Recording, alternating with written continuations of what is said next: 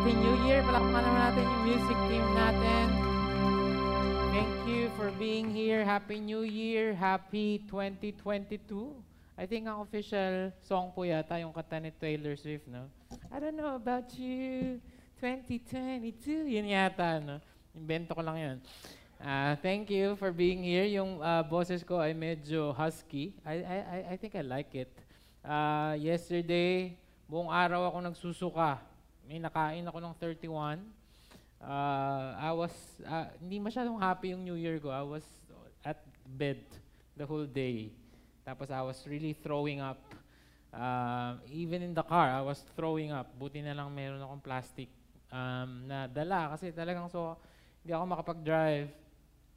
So, ayun. Um, mamaya marami pa akong kwento dyan. Uh, thank you for being here. Again, this is our New Year service. And uh, this is the very first Sunday of the year. So we're thankful that you're here to worship God. And we have a very important service today. We're actually live in Facebook. Hi, Mama. Dito na ako sa Wawawi. Ayan. Uh, uh, first, uh, we will be doing live. We started it nung ating uh, Christmas Eve service and moving forward. Palakpakan naman natin yung tech team dyan. Grabe, oh. Dami niya nagpapatakbo. 1, 2, 3, 4, 5, 6, ayan, 6. Grabe, no? Salamat sa inyo. Um, we will improve it as we go on, move on. So share nyo yung link. If you're watching right now, this is a very important service because we will be hearing from God what is the word for Victory May Kawayan. And last year, we said that this is the year, or last year was the year of Paklik, a year of new beginnings. Okay? And in so many ways, it became true. Uh, I know of people personally na I've prayed for. 2021, sila um, nagpakasal. Right? 2021, akalain niyo nagkaibigan, pandemic. Diba? Diba, Mike? May, may takip yung muka. Yung iba nga nun lang nakita yung muka nung you may now kiss the bride. Ah, lang nakita kasi nakatakip yung uh, muka. So grabe, nagkaibigan uh, pandemic. Uh, yung iba naman may bagong business, I prayed for them. Bagong kotse, I prayed for them. Um, new assignments, grabe no. But my personal favorite is one of our staff. Meron kaming bagong baby, si BBQ. Ayan, palakpakan naman natin yan. Umuwi na kasi Marloyd eh. Kasi kailangan mag-alaga ng bata. Ba't umuwi yun? Under time yun, ha? Pabalikin nyo. Medyo ko lang. Uh, nandyan pa, nandyan pa. So kanina siya yung nag-preach dito, ah, nag-service uh, leader. Uh, kwento lang ng konti, ano, two, two miscarriages na po si Marloyd. Hindi, si Kia. Okay, two miscarriages. And may, dumating sa point na parang medyo, medyo they're really down. And we're just uh, telling them na You just keep in, keep believing. We just keep on believing, keep on praying uh, to God. And God answered their prayer last year. So, andyan na si Ayla Ray. Ayan, the, the, the year of new beginning. So, ang daming bago um, and, and taas nga yung kamay naka-experience sa mga bagong bagay, uh, bagong things, bagong blessings kay Lord. Last year, taas kamay. Yay! Kita nyo na? Galing, no? Palapakan naman si Lord. Ayan. So, thank you. In fact, amazing because yung kanangata nating song, yung This is the day of new beginnings. Di ba ganon? Hindi pa uso yun nung sinabi natin to. Hindi pa uso talaga. And grabe lang, no, nagko-connect-connect talaga yung word ni Lord. Uh, it was really the day of new beginning. The, the year of new beginning is like the dawn. Okay, naalala ni Kuya Arnel yung isang bangka, the dawn. Okay, naalala niya yon. It's the dawn. Right? Uh, it's, it's, it's because of everything that happened, 2021 is like a new morning. Like, it's like a very dark 2020. Okay? Ngayon, i-claim natin, yung iba kasi kinakabahan na kasi yung big cast daw ng 2022 ay parang 2022. TOO. Parang baka maging mangyari ulit daw yung 2020. So pinagpe-pray natin yan prophetically for that to not happen. Because 2021 is like a new morning, bagong umaga. It was really dark. It was hopeless. Daming namatay and all. And somehow, some way, nagtuloy pa rin ng 2021, right? It was really hard for us. And just like the morning, yes, bukas na yung umaga. Bukas na yung umaga, no, mali. Uh, nagbukang liwayway na, nagbukang liwayway na. Pero, what are you gonna do? Kung nakahiga ka pa, right? Umaga na, it's time to move, it's time to go, it's time to reclaim, it's time to go, it's time to work, it's time to run, it's time to bike, it's time to, to praise God. But some of us are still sleeping. That's why the word for Victory May Kawayan and the whole of Victory May, May Bulacan, okay, we did this differently this year. Di ba? Ginagawa natin yan, fasting, doon kami nagpe-pray. Um, by the way, um, I want to encourage you ulit mag-fasting. Okay? Iba sa inyo, Pastor, baka mamatay ako. Hindi ka mamamatay. In fact, it's healthy to fast. Kasi nade-detoxify yung katawan mo. Um, and wala pa pong namamatay sa na, na fasting. Si Jesus nga 40 days eh. Nag-fasting. Hindi naman po ako si Jesus. Oo nga, pero kaya mo din yan. Five days lang. Um, God actually asked me, sabi niya, sa akin, tomorrow mag-start na ako mag-fasting. So, lugi ako sa inyo. 12 days. So, yung 5 days, kaya nyo yan. Um, pray for a specific fast, just like the video said. Huwag yung everyday, yung parang, teka, nagugutom ba ako ngayon? Kung uh, nagugutom ako, sige, one meal. Hindi ganun yon Okay, mukhang kaya ko ngayon. Sige, water ako, hindi. Sunday pa lang or this week pa lang, mag-pray na kayo. Mag-download na kayo ng manual o kaya isulat nyo na sa notebook nyo, okay, um, one meal fast ako. Ayan. Yung one meal fast, one meal lang po kakainin nyo, hindi one meal skip. Yung iba akala one meal skip, tapos gigising pa alas 11. So, na-cheats niya yung breakfast. Ayan, Lord, hindi na ako kumain ng breakfast. Eh, tulog ka eh. Okay, uh, this is really great. Fa- favorite namin to. December 24 pa lang, hindi na ako makaintay mag-fasting. Kaya nga din, kaya nga din, sabi ko, kaya rin naramdaman ko na mauna na ako. Mauna na ako, sige, mag-pray na, mag-pray na tayo. Masaya to. So again, pray and fasting, uh, January 10 to 14, and we will be here breaking it together. Okay, ng January 15, 14, 15, tapos na. Okay, January 14. So, just like the dawn is the beginning of a new day, the word for Victory Mekawayan and Victory Bulacan for us 2022 is that we will all rise. Okay, rise. Extra rise. Ako parang tataba pa tayo, Mark, lalo. Ayan, rise. Rise. Lahat po tayo ay magra-rise. Our text for today is will be found in Gen, uh, John 11. You know the story, it's very famous. It's from um, Jesus raising Lazarus. Okay, so go ahead, punta na kayo doon. Bible. Sana naman po, no, New Year's resolution. Alam, di naman tayo naniniwala doon. No? Kung meron man, New Year's resolution, Lord, magdadala na ako ng Bible pag-service. Ayan. So, kung hindi, papatanggal na natin tong LED. Okay? Bring your Bible, open it, kahit nasa phone niyan. O, yung iba nilabas yung phone, kahit wala naman Bible. Kunwari lang. John 11.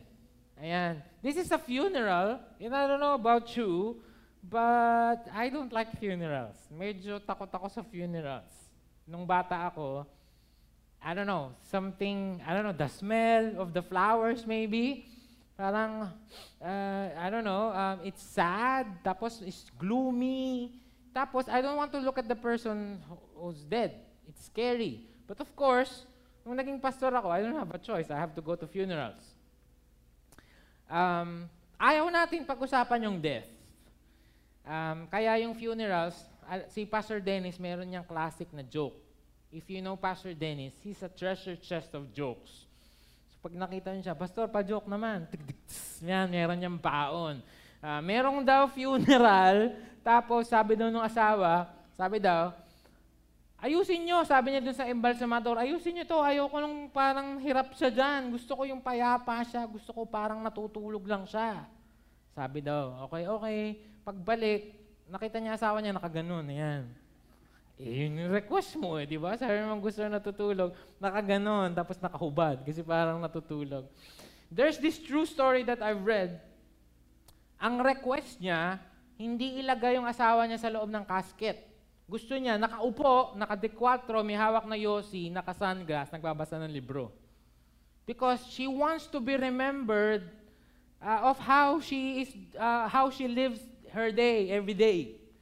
So, uh, I, I get what you're saying, no? Pero imagine going to funeral, tapos ganun. Eh, di ba? Eh, nakakatakot na nga. Um, ganun pa yung case. But, in this case, in this story, death, walang panalo yung death, walang sinabi yung death pag si Jesus na yung dumating. And he asked, uh, just like Lazarus, I believe all of us will rise this 2022. I, I, uh, I read this quote yesterday. We were watching this movie, uh, Don't Look Up. Panoorin nyo, it's wonderful. Okay? Uh, sabi ng quote, When I die, I want to go peacefully in my sleep, like my grandfather. Ah, not screaming in terror like the passengers in his car. Namatay pala. Driver yata. Ano, nakatulog siguro habang nagda-drive. Kaya nagkamatay lahat yung mga passengers. Sabi ni Jack Handy. Uh, John 11, we start from verse, verse 1. We'll be jumping from verses to verses. Now a certain man was ill, Lazarus of Bethany, the village of Mary and her sister Martha. Yung Bethany, uh, I've been to Israel 2017. Uh, actually, I'm praying for, samahan nyo nga ako sa faith goal ko. Sa 10th year anniversary namin ni Carmen, 8 years na kami. So, dalawang taon para mag-ipon, uh, dadaling ko siya sa Israel. Ayan, samahan nyo nga. Gusto nyo ba magsama, Kuya Arnel? Ipon tayo. Pwede tayong pauso nun na ipon challenge. Di ba, ipon challenge, certain amount of money. Sige nga, gawin nga natin yan. Let's go to Israel. Uh, sama kay Art. Tara, game. Um, I was there, And then, if, bawa, si Kim, si Kim yung Jerusalem, pag nasa Mount of Olives ka, Mount of Olives, kita mo yung Jerusalem, kita mo yung, um, uh, I forgot, the, the Dome of the Rock, yung may gold. Doon yung temple ni Jesus. Yun yung, yun yung Muslim temple na ngayon. Kita mo. So, nasa Mount of Olives ka, pagka lumiko ka, pababa, two miles, doon yung Bethany. Amazing doon kasi makikita mo yung sa likod mo, nandun naman yung tomb ni Absalom. Yung tomb ni Absalom, binabato yun. Dada, pag meron kang makulit na anak, hindi si Marilag yun, pero kung may kulit, makulit kang anak, Marila, uh, Divine Mark, pupunta kayo doon, babatuhin nyo yung tomb ni Absalom. It's a, it's a reminder na huwag kang katulad nito kasi si Absalom, eh, in-overthrow yung tatay niya. Remember? um, gusto niyang maging hari. So, may tomb si Absalom doon, binabato ng mga Jews kasi parang huwag tayong ganito. Walang connection yun sa kwento ko, naalala ko lang. Pero pumunta tayo doon. Okay, it's really, it's, it's wonderful. So, Bethany, two miles from Jerusalem. Okay? The village of Mary and her sister Martha. Ano to? It's Jesus' home away from home. Ang talagang bahay ni Jesus well, not really bahay, but headquarters ay Capernaum. Pupuntahan nyo rin yun pag nag-Israel tour kayo. Capernaum, doon yung bahay ni Peter, doon sila nagmi-meeting. Pero of course, ang bahay niya talaga ay Nazareth. Okay, pero um, Capernaum, pero yung parang hangout nila ay Bethany. Doon si Mary and si Martha. Of course, you remember Mary and Martha. Mary Pumisita si Jesus sa bahay nila, si Mary ay nakipag-chismisan kay Jesus, nakipag-bonding, umupo sa paanan ni Jesus. Si Martha ay nag-ready. Remember that story? So, John is establishing this so that we will know na Mary and Martha are not just people. They, these are close to Him. Okay, it was Mary who anointed the Lord with ointment and wiped His feet with her hair whose brother's Lazarus was ill. So remember the, the girl who punicized Jesus' feet with her buhok? It's Mary. So itong BFF niya to, Mary, Martha, and Lazarus. So, ine-establish ko lang sa'yo, ka-close niya tong mga tao to. So, first thing that I want to, to tell you for 2022 is that tragedy will fall on us. Pambihira namang first point yan. Yung iba nang invite po, tingnan mo, ma-encourage ka. Tapos, ano ba naman yan? Number one. Tragedy will happen. Trouble will happen to us. This 2022. Ayan, ayan bumababa yung viewers. Jello, check mo nga. Bumababa. Ayan. Ayan, umalis yung dalawa. Ayan, tatlo. Ayaw natin pakinggan. And yet, it happened to them. Look. So the sisters sent to him, nagpadala sila ng messenger, Lord, He whom you love is ill. May sakit. There's a certain belief in Christianity that, ewan ko kung narinig nyo na to guys, lalo na yung mga matatagal ng Kristiyano, pagka Kristiyano ka, hindi ka dapat nagkakasakit. It's like, I don't want to call it hyper faith because we love, we, I actually like that. Okay, you can never be wrong with faith. But, but I don't know how to call it. But I think um, mystical. May mysticism na pagka ikaw ay kristyano, you cannot be sick. In fact, pag may sakit ka, baka may ginawa kang kasalanan. Uh, of course, that's true. May mga victory weekend kami experiences like sakitin yung bata, And we don't know why. Nung tiningnan namin yung history, di ba may sinasagutan doon, curses. Nasabihan pala siya nung anak nung nanay niya na, ikaw, puro ka, mag, sakitin ka. Lalaki ka ng ganyan, sakitin ka talaga. Nasabihan ng curse. So that's true. Binibreak yun. Sometimes naman may unrepented sin. Unrepented sin. So God is reminding you through your sickness to, to for you to repent. But sometimes naman, wala naman talagang kaso, you are in the center of the will of God and yet you're sick. That doesn't mean God is punishing you. That doesn't mean that you did something wrong. That doesn't mean that you are doing something that that God is unpleased, kaya parusa niya sa'yo yung sickness. As we can learn from this story. Okay, ang hirap sa atin, ginagawa nating lucky charm si Jesus Christ. Ito, papasok yung taon. We, we are praying for God to bless us, thinking that we should do it. Pag ginawa natin yun, nothing harm can go to us. That we are invincible. Na hindi tayo mawawala ng pera, na hindi tayo magkakasakit, na hindi tayo magkaka-COVID, basta mag-pray lang tayo. Not really a right theology. By the way, this prayer that Mary and Martha sent, it's a nice prayer. Lord, he who you love is ill. Lord, parang, Lord, alam ko mahal mo si Boaz. Parang ganyan. Lord, alam ko mahal mo si Kim, mahal mo si Carol, si Jello. I pray for them. Ayan.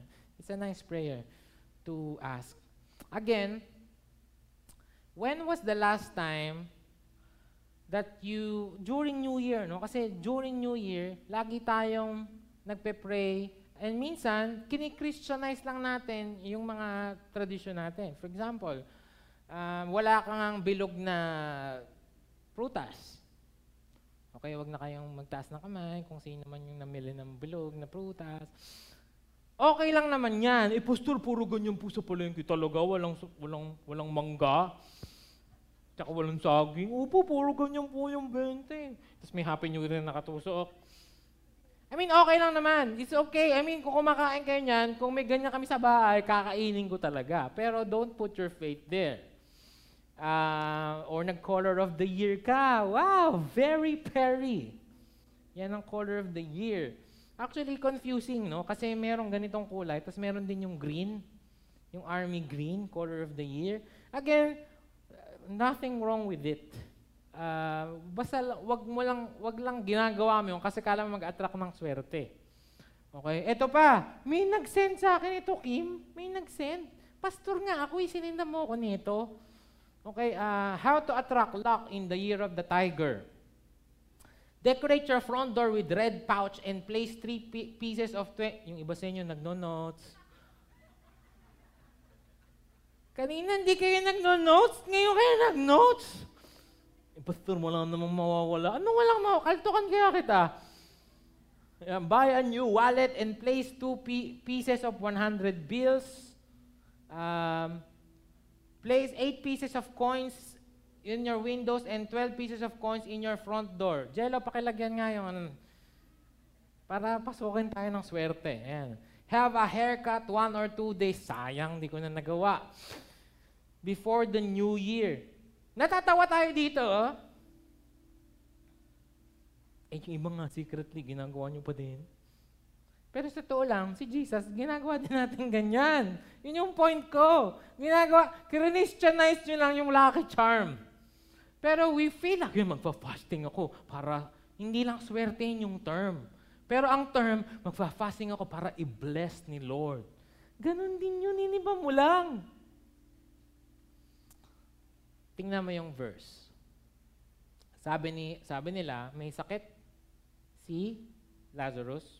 Sabi ni Jesus, but when Jesus heard it, he said, Nyek, okay lang yan. This illness does not lead to death. It is for the glory of God, so that the Son of God may be glorified through it. Question, when was the last time na January nakasulat sa prayer mo, number one, on top of it, Lord, I want to bring you glory this year. Use my life so that I will give you glory this year. When was the last time? Huwag kayong maglala, ako. It's a reminder for me na tomorrow, yan ang number one kong isulat. So, dapat ang prayer natin ay ito.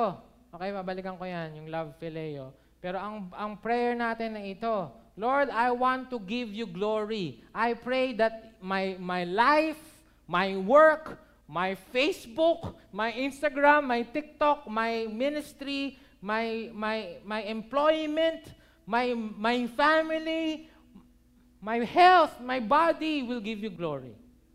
Amen ba? Hindi kayo maka-amen, no? Alam niyo kung bakit? Medyo, de, medyo mahirap yung ganong prayer.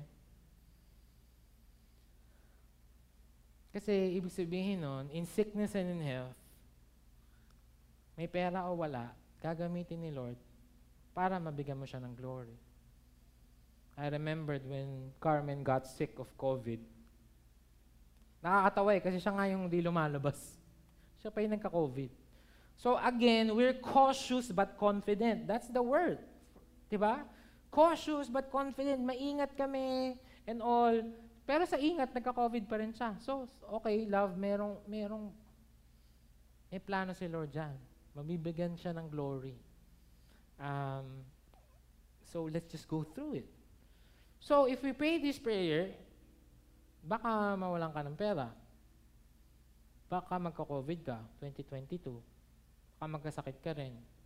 Ayan, nabawasan na ulit. Ilan na wala? Tatlo, tatlo daw nawala. Sa ating, kayo, hindi lang kayo makaalis.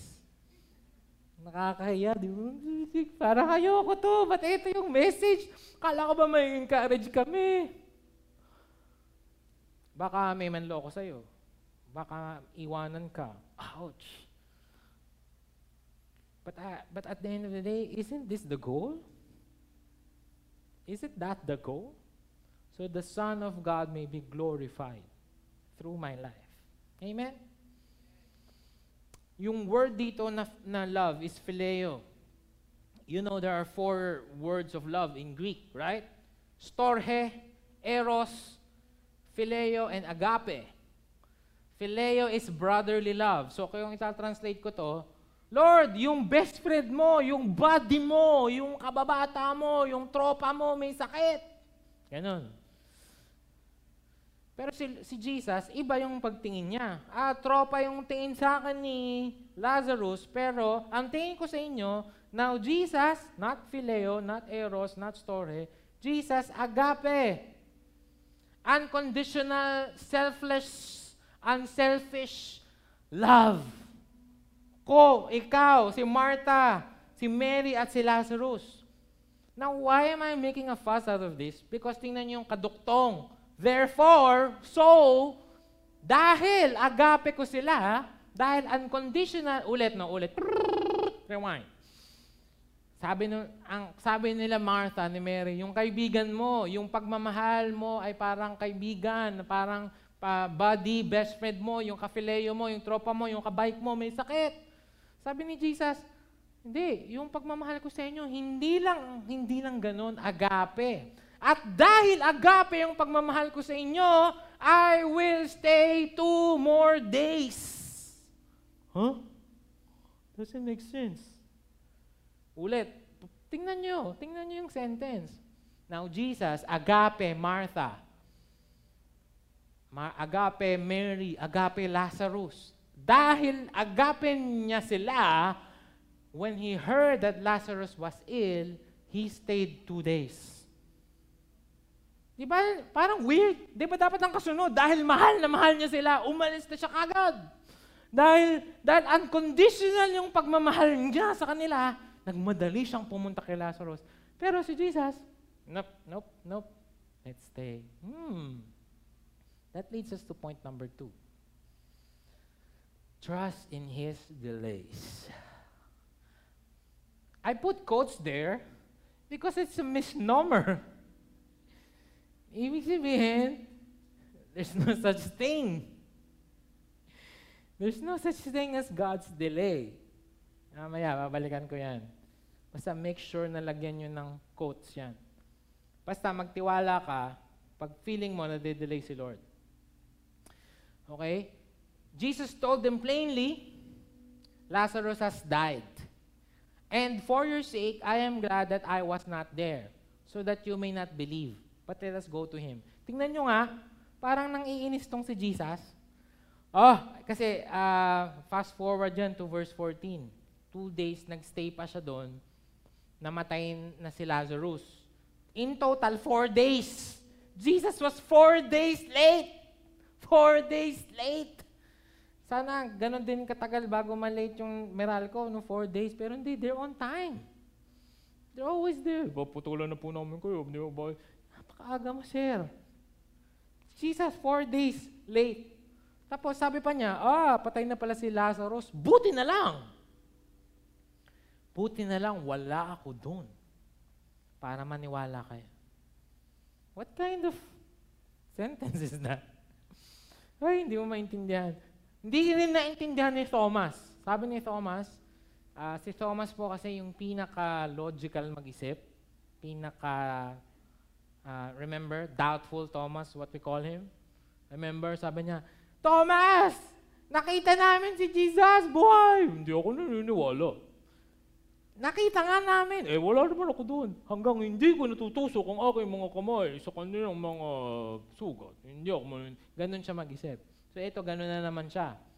Okay? Napikon siya kay Jesus. Kasi sabi ni Jesus, buti na lang namatay na si Thomas. Eh, namatay tuloy si Thomas.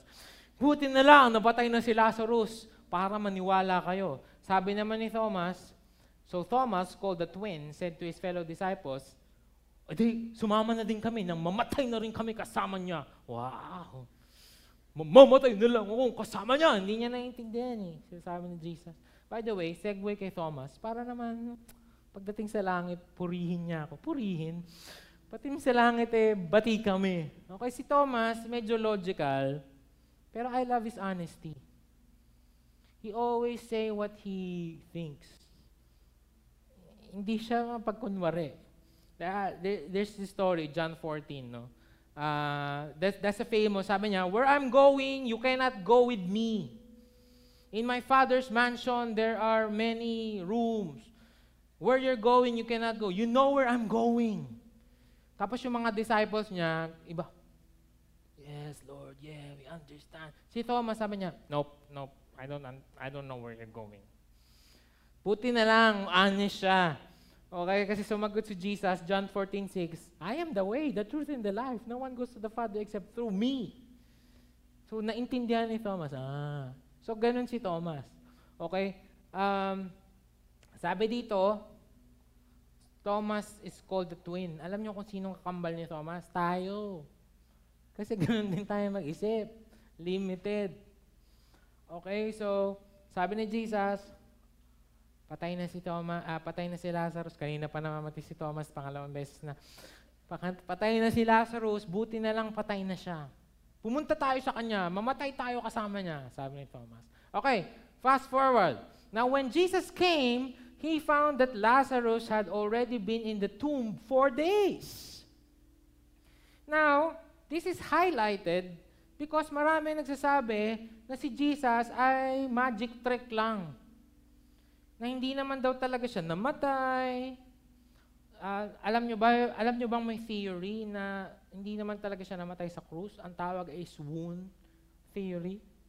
That hinimatay lang daw siya, ah, it is finished. Ah, hinimatay. Ikaw kaya, ikaw kaya ibilad ko sa araw ng ganun kung di ka talaga mamatay. Uh, and, and marami nang sasabi na hindi naman totoo yan. Eh, et, eh, yung kay Jairus' daughter daw, hindi raw talaga namatay. Kaya daw nung gumaling lang. Eh eto, mag-ibang storya to, pre, kasi four days. Four days ng patay, hindi na to pwedeng dayain.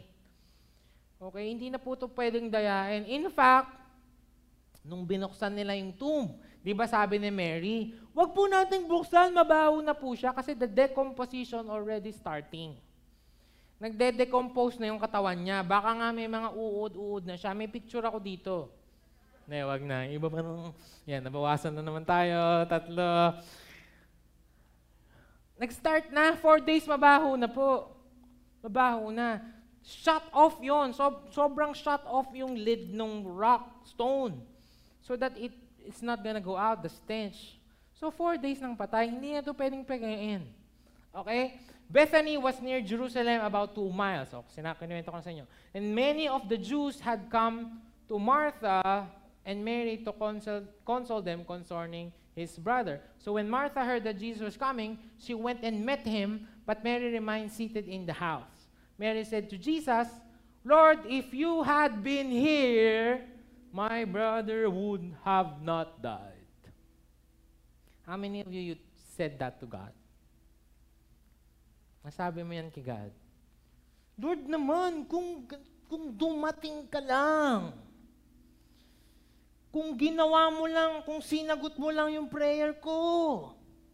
Kung nandito ka lang. Hindi sana nangyari yan. If you came through, hindi sana nangyari. That statement is actually a statement of faith. Pag tiningnan mo. Di ba? Kasi, kung nandito ka, may nagawa ka. Hindi mo mama, I'm sure, hindi mo mamatay si Lazarus. Kasi nakita nga namin, pinagaling, yung mga, uh, mga bulag, nakakita, yung mga um, uh, lame, nakalakad, yung mga deaf, nakadinig, yung mga mute, nakapagsalita. So I'm sure kung nandito ka lang, hindi mangyayari to. So, it's a statement of faith, pero limited. Limited. She thought that Jesus needed to be physically there And time is up. Nandito ka pero too late. Because time's up. Na-delay ka. Four days. Let me tell you this. God's delays are not His denials. God's delays are not God's denials. But again, this is a misnomer. Because there's no such thing as God's delays what you perceive as God's delay is actually speaking about your timing and not God's. God is never late, you're early. What I mean is that, sabi mo late si God, kasi bibigyan ka niya ng kotse ng 2021. Tanong, sino ba nagsabi sa'yo? Kanino bang timing yun? Kay God ba o sa'yo? You get it? Pati pa ba tayo? Ba't parang hindi po encouraging talaga to?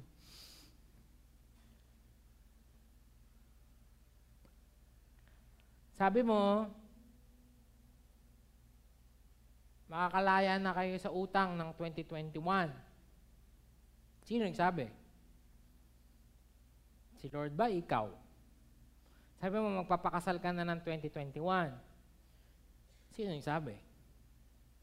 Kasi kung si Lord nagsabi, sure mangyayari. Naintindihan niyo ba? Pero baka ikaw lang kasi you have made a plan for yourself na hindi matibag. I have to be married by this time. I have I will have a daughter by this time. I will have I will buy my own house by this time. Tapos pag hindi nangyayari, galit tayo kay Lord. Martha perceived, Martha, Martha thought, Mary and Martha thought that Jesus, that the time for Jesus to heal Lazarus was four days ago. So, yun yung understanding nila, at yun yung understanding ng mga tao, ay late nga si God. Late nga si Jesus. Pero sa kanya, nyek, eh, hindi naman kasi pagpapagaling ang plano ko, gusto ko talaga siyang buhayin. That's my plan. You trust in the delays of God. At the right time, I, the Lord, will make it happen. I love that. So, kapit lang. Sabi mo sa katabi mo, kapit lang. Huwag kang bibitiw. Okay? Huwag kang bibitiw, bigla. Huwag kang bibitiw. Okay? Forget what the world is saying. Huwag kang magpa-pressure sa mundo. Mundo kung ano-anong pressure. You should have your, your, your first one million at the age of who? Sino sabi? Wala nang sa Bible yon. You should be married by this. Kasi mahirapan ka na yung mabuntis. Sino sabi? Okay, may, may kaibigan nga kami, sabi, hindi ka magkakaanak kasi um, yung ugat niya pumuputok pag may pressure. Hindi ka magkakaanak. Si Grace asawa ni Pastor Rob. Alam nyo kayo na anak, tatlo. Uno kayo. Just trust. At the right time, God will make it happen. Amen ba? So kung may mga na-delay, na-delay, quote-unquote, ano ba sa tingin nyo? Masyadong busy si God. Naku po, nakalimutan ko! May bibigay nga pala kay Mark. Nakalimutan ko. Pasensya na, Mark. Sa tingin nyo, ganun si Lord? masyadong busy na nakakalimutan niyang ibigay yung mga dapat niyang ibigay. Hindi. Hindi siya nauuna. Siya pwedeng mauna. Bibigay niya Marami nagpe-pray sa atin ng pera. Pag binigyan ka ba ng 100 million dollars, kaya ng character mo? Kaya ba? Ako, kaya ko, Lord. Bigyan mo na. Hindi ko kaya, hindi ko kaya, Lord. Baka mawala ako dito. Di ba, babakasyon muna kami guys kasi naman na, time for the family. After all, Victor is all about the family. I don't think I can. So may mga bagay na hindi binibigay si Lord kasi hindi mo kaya. Character mo. Baka mawala ka sa Kanya. If I saw you, you I, I know you probably saw a video like this in Facebook. Um, someone's gonna paint something and it doesn't, it's not gonna make sense. Diba? Tapos, ano to eh, speed painting. So, one minute may paint siya. So, una, ganun-ganun lang, tapon-tapon, paint lang, psh, psh, psh, ano ba naman yan? Tapos may doubt ka, di ba? Parang, ano ba yan? Ano ba yan? Hindi mo maintindihan yan? Di, di siguro magaling, ganyan. Tapos, it will not make sense to you. Hanggang sa mauubusan na siya ng oras, ayan, 22 seconds, Portrait daw yung pinipinta. Pero wala man ako makitang portrait. Parang apoy. Until the time is finished and he's gonna flip it, baliktad pala. Kaya pala hindi mo makita, baliktad. Alam nyo, ganun din si Lord. Minsan, nagme-make sense yung mga patak-patak. Ano ba naman to, Lord? Kala ko financial freedom. Bakit lalo pa kaming nagkaroon ng problema? Bakit ngayon kailangan pa kaming mag-provide para sa nanay namin? Ano ba yan? Kala ko ba, Lord, magkakaanak kami? Bakit hindi pa rin? Ano ba to? Kala ko ba magkakabahay kami? Ba't di pa? It's not gonna make sense to you. Not gonna make sense to me. But in God's perspective, He sees it. He sees the big picture. He can see it. So you trust in that. Anong sabi nung uh, Bible? That you are God's workmanship. Wow! You are God's painting. Tingnan mo yung katabi mo, mukha bang painting? Mukha pong ano, um, ano nga yan, yung, ano nga yung hindi maintindihan painting? Abstract, mukhang abstract po. No, you are God's workmanship. You trust in His delays because number three, there will be a triumphant rise. Tragedies will fall, troubles will fall, it will happen. You might fall, we will fall, but we will all rise. And I think, I believe 2022 is the year to rise, extra rise. When Jesus saw her weeping, and Jesus, the Jews who had come with her also weeping, he was deeply moved in spirit and greatly troubled. The, the deeply moved, it's amazing because uh, twice ko lang to nakita sa, sa buong Bible. Yung Greek niya.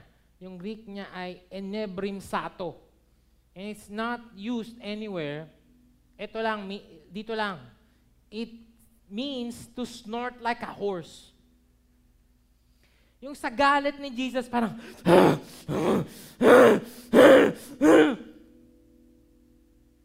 So, hindi lang siya parang, ay, patay. And, and wag niyo isipin parang bipolar si Jesus, no? Kanina, chill lang siya. Kanina, chill lang siya. Pero ngayon, the man side of him, remember he's God and man at the same time, The man side of him felt the emotion, felt the death. That's why he wept, right? The emotion. And, and he saw everyone crying, he saw everyone suffering, he saw everyone uh, grieving. And he just knew, kaya siya galit. Kanino siya galit? Hindi siya galit kay Lazarus. Hindi siya galit kay Mary and Martha. Hindi siya galit sa kung kanino man. Galit siya sa kamatayan. Galit na galit siya. Parang kabayo. Kasi hindi niya gusto yun. Hindi part ng, ng design niya yung mamatay. Yung tao.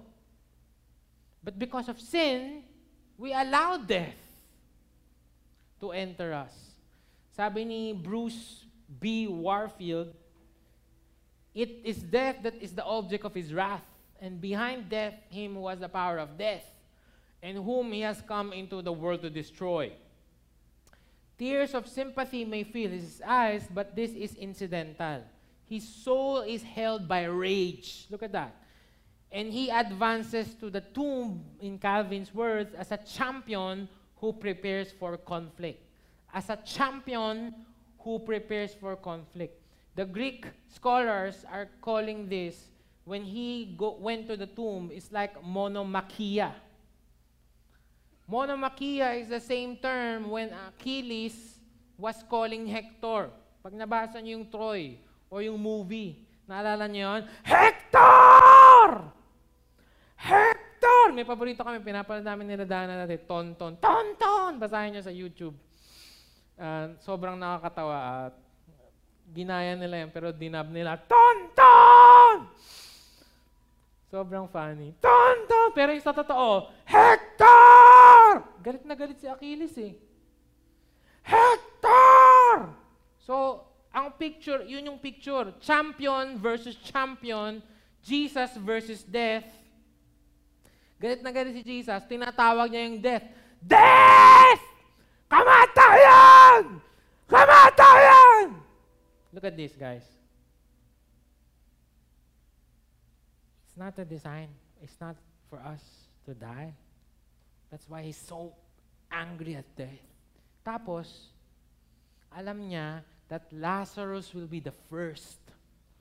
Ulit, Lazarus will be the first, and he will be the example to all of us that everyone who believes in him will not die, but will be resurrected and have eternal life. Kaya ano to, parang unang-una example to. Kamatayan! Lumabas ka! Kasi once and for all, death, where is your victory? Death, where is your sting? Thanks be to God who gives us the victory through Jesus Christ. Once and for all. So parang champion to. Galit na galit siya. Pag binuhay niya si Lazarus, that Lazarus will be the example to all of us that if we put our faith in Jesus Christ, then we will not die anymore, but will have eternal life. Jesus said to her, Your brother will rise again. Sabihin mo sa katabi mo, rise. Sabihin mo ulit, extra rise. Parang lalo tayong mapapakain nito. Fasting pa naman. Martha said to him, I know that he will rise again in the resurrection on the last day. Sabi ni sabi ni Jesus kay Martha, and we're landing this, okay? Sabi ni Jesus kay Martha, huwag ka magdala, bubuhayin ko siya. Sabi ni Martha, oh, alam ko naman po, mabubuhay siya at the last day. It's a statement of faith, but again, limited. Tama sabi ni Jesus. Jesus said to her, I am the resurrection and the life. Whoever believes in me, though he die, yet shall he live. And everyone who lives and believe in me shall never die. Do you believe this? The life that Jesus is talking about is Zoe. Itong life na to in Greek is Zoe, not bios. So Jesus is not just talking about physical life, He's talking about Zoe life. Na ano ibig sabihin nito? Ganito si Mary, ah, si Martha. Ganito rin tayo mag-isip. Ganito rin tayo mag-isip. Yung Christianity, yung Christianismo, yung pagiging born again, kala natin, ticket lang papuntang langit. So si Martha, parang wala na, patay na yung kapatid ko, di bale, parang araw, bubuhayin mo siya. Ganon din tayo mag-isip. Kala natin na born again tayo para one day pupunta tayo sa langit. Eh, hindi Zoe yun. Na okay lang na bugbugin tayo ng demonyo dito, okay lang na ba- baon tayo sa utang, okay lang na, na sakitin tayo, okay lang na relasyon natin sira-sira, okay lang na, na, ah, na wala tayong financial freedom, okay lang na hindi natin na-enjoy yung buhay dito kasi balang araw, pupunta naman tayong langit. Of course, totoo yun. Totoo yun. Na, na may mga bagay na mas maganda sa langit, totoo po yun. And there will be suffering and troubles. But at the same time, pag inaccept mo si Jesus, anong sabi na niya? John 10.10, The thief comes to steal, kill, and destroy. And the enemy stole a lot in our lives for the past two years. He has killed our body. So many of us died. Our members, they died. They stole our finances. They stole our health. What are we gonna do? Wait na lang hanggang mamatay tayo because don't worry, we will live. No, no. John 10:10, the thief comes to steal, kill, and destroy. But I came so that you may have life. You may have Zoe, a quality-filled life. It means life to the full. That means, mga kapatid, yung buhay na gusto para sa'yo ng Diyos, hindi lang yung ordinaryong buhay. Hindi lang buhay na just barely making it. After all, pag napunta naman ako sa langit, totoo yun, pero hindi mo kailangang intayin yun. Sabi sa John 17.3, eternal life. Ano daw ang eternal life?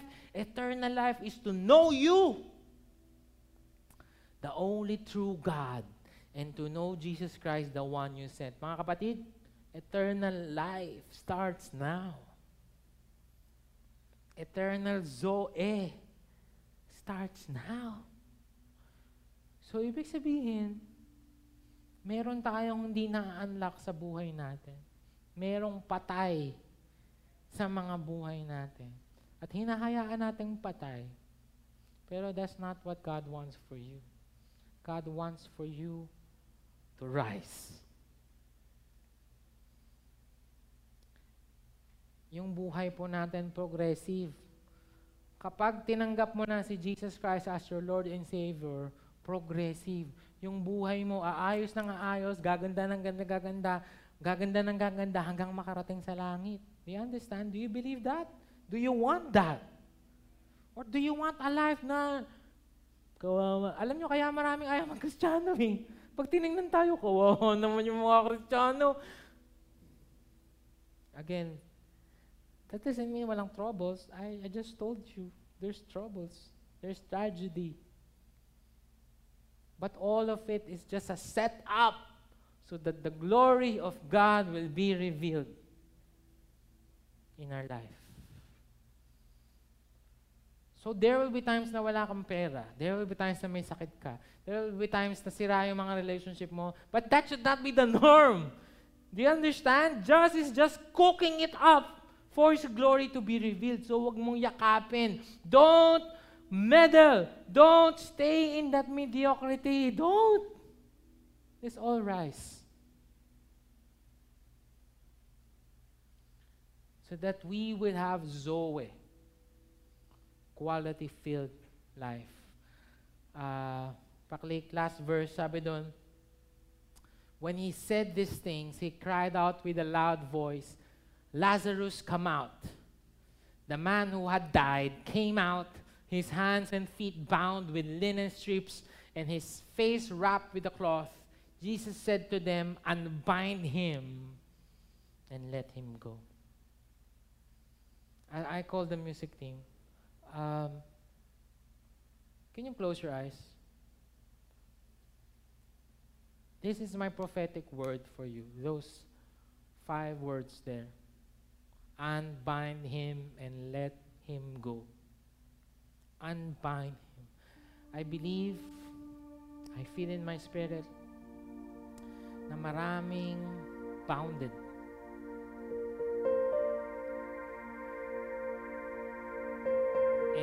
reason why we cannot have Zoe is that um, we're bounded. And nakita mo yung 2021, daming nangyari dun sa mga ibang tao. No? Parang, wow! Daming nangyari sa kanila, ba't kaya ako sa akin walang nangyari?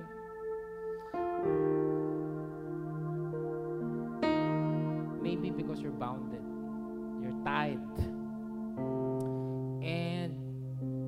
2022, God wants you to rise.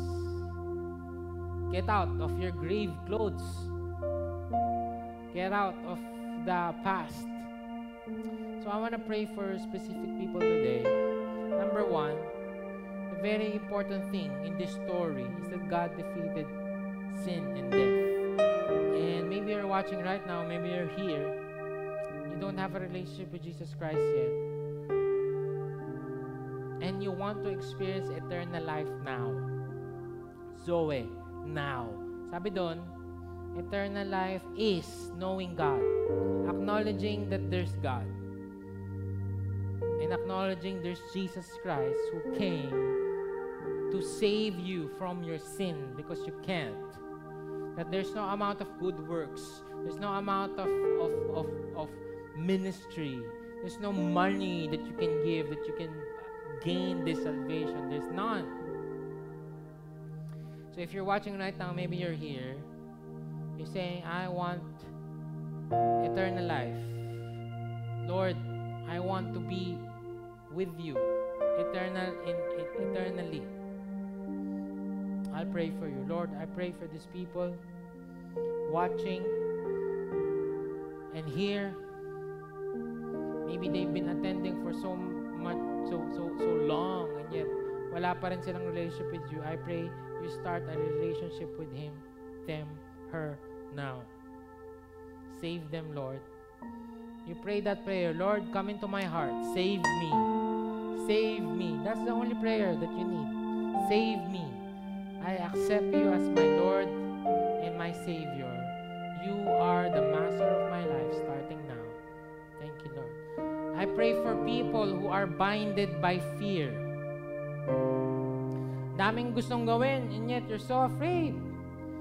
You're, you're afraid ka mag-drive, afraid ka mag-bike, afraid ka mag-swimming, afraid kang mag-negosyo, afraid kang mag-invest, afraid kang mag mawalan ng hindi makapag-provide sa family mo, afraid kang mag um, mag-aral ng new things, afraid kang mag-vlog, afraid kang mag mag-commit into a relationship, afraid kang maging makasal, afraid kang maging parent, af- afraid kang to go into a relationship, afraid ka na ma-promote, afraid, there's so, so many things. Lord, I pray for people who has fears. This morning, in this hall, the one watching, prophetically, unbind them. Let them go. Unbind them. Let them go. I pray for people who are sick. Lagi ka na lang may sakit, lagi ka na lang ubos yung yung sick leave mo every year. Tinanggap mo na nahikain ka, tinanggap mo na na masakit likod mo, tinanggap mo na na may ubo ka lagi, tinanggap mo na na di ka makapaglakad, di ka makapag-sports, di ka mag-basketball. Lord, I pray, unbind them. Unbind them. Let them go So that they will be experiencing new things. I pray that fathers will be playing with their kids. Lord, I pray for again one more time the Omicron to not go to our country, to, to, to, to lose its power. Lord, free us, unbind us from the power and the fear of COVID, God. Thank you, Lord. I pray for people who has financial debts or merong financial struggles na lagi na lang hirap, lagi na lang hindi makatawid ng, ng katapusan, laging kulang, laging hindi makapag uh, uh, tights, laging laging barely making it. Lord, you don't want that for us. That's not Zoe. First thing that God is telling you right now, challenging you for 2022, honor me with your tithes. Honor me with the first 10. Test me in this, God is saying. If you will not see the gates of op- the heaven, I will open for you. Lord, I pray for people who have financial challenges, financial um, uh, debt, utang, hindi uh, makawala, cycle, ulit-ulit lang, hirap na hirap, barely making it. Unbind them. Unbind them, Lord. Let them go that they can rise financially. I pray for people who have uh, relational dysfunctions. Laging may kaaway, laging may kagalit, laging may kachismisan, laging may uh, unforgiveness, laging, laging ganon. Laging may kaaway. Lord, I, I am calling it out prophetically and bind them. There will be forgiveness, there will be love, there will be acceptance, there will be joy. Salamat, Lord. Lord, I pray for fathers to rise up. 2022, men and fathers will rise up. In this fatherless generation, wala na nga kami example. Sinong gagayahin namin? Media. I pray the men, the fathers, Lord, the, the singles, the young adults, Lord, uh, magsasama-sama, mga lalaki, Ililid namin tong church na to. Ililid namin tong family na to. Hindi na kami matatakot, Lord. Unbind us. Let us go. Thank you, Lord. Thank you, Lord, for 2022 is the year that we will rise. Hindi na kami malulugmok. Hindi na kami papagulpe. Kiklaim naman yung mga promises na bigay mo. Hindi kami matatakot. because we know that you will be with us every step of the way. Thank you, Lord. We honor you, Lord. Salamat God. Thank you for 2022. In Jesus' name. Amen.